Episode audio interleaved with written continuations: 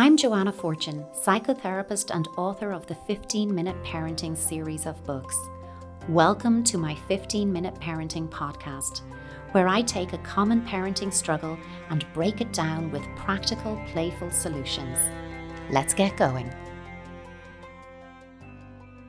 Today, I really wanted to talk about the problem with problem solving because, you know, one of the things that I've spoken about in an earlier episode is as parents, how we have to resist that urge to adopt a fix or change agenda and not jump in to rescue our kids. In fact, throughout my entire 15 minute parenting model, uh, through all three of the books, you know, I have encouraged you to do it, you know, just to resist rescuing children from every struggle or problem they're experiencing because actually it doesn't teach them the skills that they need in order to master those tension rousing experiences themselves. And I'm really aware that this might make sense cognitively. Yeah, I get what you're saying. But in the moments when you see your child having a problem or struggling, it's really difficult to resist jumping in to rescue, to fix, and to change things for them. And actually, a number of parents have made contact with me after reading the, the first of my, the first two books. Uh, that's the zero to seven years and eight to 12 years. Um, in the series to say that the premise made sense to them. Okay, I get it, and I believe it's the right thing to do. Yet I just cannot seem to stay out of the rescue role long enough for my child to solve the problem for themselves. So, parents were telling me that they fear they've given their child the space to solve the problem without the roadmap for how to solve it. So, when it came to writing my third book, The Teenage Years, I really wanted to include um, a step by step process for problem solving. And, you know, in, in that book, The Teenage Years, I do include this whole topic of the problem with problem solving. But I also wanted to bring it to you here via the podcast in terms of the six steps to problem solving roadmap. And I believe you can adapt this to use with your child at any age, but it is especially important in the teenage years to encourage problem solving skills in your teenager because they're, you know, it's a time when it's very difficult for them to accept that you, as their parent, could possibly understand anything that's happening for them. And then, you know, they tend to reject your input because they're seeking that increased independence, which includes independence in thinking as much as, you know, active physical independence. So, you know, it's more important that they have the skills to get to problem solving themselves if they're going to be dismissing what you're saying to them. So, I just want to talk you through those six steps here, um, uh, you know, in, in answer to to all those going, yeah, yeah, I'll avoid the fix or change agenda, but how can I be reassured that I don't need to jump in? So the first step would be, you know, to identify the problem at hand and ensure that you, both you and your child, understand the issue in the same way. So it's at this stage that you're going to try to stay focused on the issue itself, you know, the behavior rather than the person or the feeling. So I, at this stage, number one, I want you to go with statements such as, you know, I, have noticed that you've been late home from school most days this week, or that's your opening, or you might open with, you know, I've seen that you're using my work tablet a lot, or maybe something like, I, I noticed that you've passed on the last two parties in your friends' houses. And then, number two, second step in the process is to turn your attention to why is this a problem? So, moving to this step because while it's going to take me a while to talk you through them, this is actually quite quick in conversation in doing it. At this stage, you want to consider the following in how you word the next part. Why does this matter? Okay, be clear about this in your head.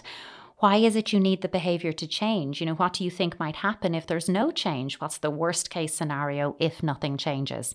And what is your dominant feeling about the behavior at hand? You know, are you frustrated? Are you angry? Are you worried? Are you upset? Start with owning that and then put this into a statement that you know, that makes it clear that you're owning it. So you start with an I. Maybe it's, you know, relating back to what I said about I noticed that you've been late home from school most days. Now you want to follow up with, I want to know that you're safe when you're not at home.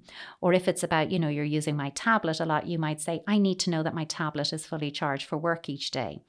Um, maybe, you know, you're passing on parties in your friend's house is followed up with, I worry that there's a reason you're not spending time with your friends. So you identify the problem and then you turn your attention to why is it a problem owning that with I statements. The third step is to brainstorm a range of solutions. Okay, so I like to make a list of three to five potential solutions, but I always include one or two silly solutions along with more realistic and obtainable ones in the list. And after addressing, you know, steps one and two, I'm going to flag that brainstorming solutions is next and I'm going to give some time for you know the teenager to compile their own list of 3 to 5 potential solutions to the problem which I think is fairer than me just saying hey here's here's a list of solutions I've pre-prepared for you. So that makes them a more active participant in this process which feeds into that avoiding fix or change agenda in how you approach it. Um, so and again just to flag the reason i invite you to mix in some sensible solutions with you know silly solutions on the list is because it invites playfulness and humor into how you're approaching this with your teenager which i you know, always find helps when addressing any problem is to be as playful as possible. That doesn't mean you're undermining yourself. It, you know, serious problems require serious responses, but if there's a playful solution at hand, you know, approach it in that way. It's also why, by the way, I open with one of the wackier solutions before moving towards something more practical, practical rather, sorry. I mean, what I'd say is, let me give you an example. That's the easiest thing. Let me give you an example of what I mean by this, um, because you know, a wacky or silly solution is quite a vague term. So, say the problem, for example, is my teenager has been late home from school most days recently. Then, step two, why is this a problem? It's a problem because I worry that something bad has happened to them. And then, step three, brainstorming the solutions. I might say, well, option one, I'm going to alert the government that aliens are real because my teenager has clearly been abducted by one. Solution two, my teenager will call or text me when their schedule changes so that I don't need to worry about why they're late. Option three, I will agree to stay calm and curious about what might be happening for my teenager and ask them a question instead of criticizing their behavior. Four, I will call 14 of my teenager's friends and their parents if I do not immediately get through to my teenager when they're late. Or five, I'm going to trust my teenager and accept that sometimes everyone runs late and I agree to wait 90 minutes before I contact them about where they might be. So I've given five solutions. There's a couple of silly ones in there, and there's more, you know, really practical, real solutions that we can negotiate and reach agreement on. Okay, I'm not going to put anything in there, by the way, that I'm not happy with. So be really careful about that because if your teenager goes, Great, let's go with option five, but upon reflection, you're going, Option five isn't the one I really wanted to do, don't put that in there. Okay, and again, if they have come up with some solutions themselves, invite them to share those with you at this point. And then step four is to evaluate the potential solutions as they apply to this problem. Now, this next step in the process is, you know, involves you sitting with your teenager, sharing your solution, both of your solution lists, so that you can continue to work through and process the problem with a solution focused objective. So, you know, take turns reading those solutions like I just did, you know, laugh where they're funny and silly, but mark every solution out of 10 as they apply to this problem. And I'm emphasizing this point because there may well be a valid solution in that list or your teenager's list that would absolutely work in another situation. And so you don't want to dismiss any solution, but rather explore how it applies to this particular problem that you're processing. And, you know, that might mean that you say, Oh, I like that. That's really good. I don't think it's going to work in this situation, but I would like to park that because I think it's something we could come back to if there was another issue that was to emerge. So I'm validating your efforts as well. And I'm not saying, well, that's useless. It won't work here. I'm just saying it's not going to be the solution for this problem, but it is a good solution. And I think that's really important as well, especially if your teenager is also going to dismiss some of your solutions that could well be valid at another time. Um, and then the fifth step is to action the solution by framing it with structure.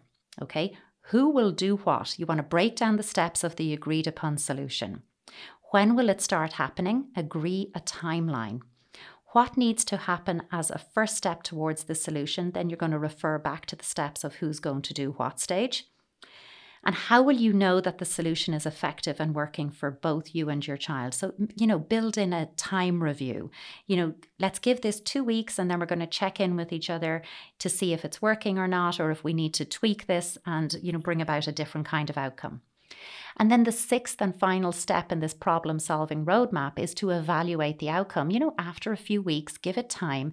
So, after a few weeks, pause and acknowledge, you know, to yourself that this problem is no longer a row you are having with your teenager, or perhaps that you feel much more reassured in relation to the problem as a result of the change that you have both actioned.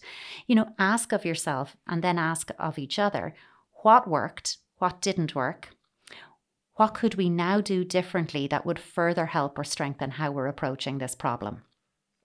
So, this all comes down to look, you can take that as a kind of broad framework and you can make your own tweaks that suit you and your child, you know, it within each step. But it is easy to kind of structure going, okay, step one, two, three, four, five, six, and then make small modifications. It's really just intended as a structure to guide you. So, within this, my my whole kind of core point or foundational principle is that when it comes to problem solving, we want to seek to learn and understand and only then seek to move to a solution. Because if we move too quick to solution without understanding the problem at hand or without even really reflecting on is it a problem? Why is it a problem? And how am I feeling about it? Then the solution won't sustain. Because, and it also then helps you to avoid fixing things um, and certainly not fixing people. We're really focused on the behavior and working together in a collaborative way. I also think it helps to embrace a mantra when it comes to problem solving that allows you you know, to tell and then keep telling yourself that you're seeking to get it right rather than to be right. And the difference in those two outlooks, it's not subtle. Because when I seek to get something right, I am open to learning. But if I am seeking to prove or assert that I am right, I speak from a very defensive position that is, by its very definition, closed to new learning and closed to developing any fresh thinking or new perspective on the topic at hand. And that doesn't invite collaboration and it doesn't invite connection between you and your teenager in moving forward with the issue at hand. And I, I think that it's easy for me to say that, but I do want to own, you know, that so often in parenting, we feel that we have to be right. We feel we have to be the authority on everything that relates to our children. And I don't think that's ever been truer than in that stage of parenting when you're parenting teenagers, because teenagers will challenge pretty much everything that you do or everything that you say, and even everything you think or thought you ever knew comes under scrutiny. So embracing a position of seeking to get it right and letting go of the desire to be right is, you know, honestly, it is a parental self care strategy at this point. But even more than, you know, the valuable, very valuable, by the way, self care, it keeps you open to learning from and learning with your teenager. And that's something that we should always try to be open to so that we can continue to grow our relation, relationship within that cradle of connection. Give it a go. Um, I think it is helpful to have that little roadmap to structure how we approach problem solving or how we encourage our teenagers or children to approach problem solving. But give it a go. And as I said, make tweaks, adapt it to suit you and your teenager. Um, and like, like the process says, you know, pause, reflect what worked, what didn't work, and how do you need to change it going forward. But I hope you find it helpful. Thank you for listening. I'd love if you could leave a positive review, share this with a friend or a few friends, or even subscribe to the podcast. It really helps others to find it and helps with visibility online. You can also follow me on Instagram at Joanna Fortune or on Twitter at the Joanna Fortune, no E at the end of that. Tune in next time for more 15 minute parenting.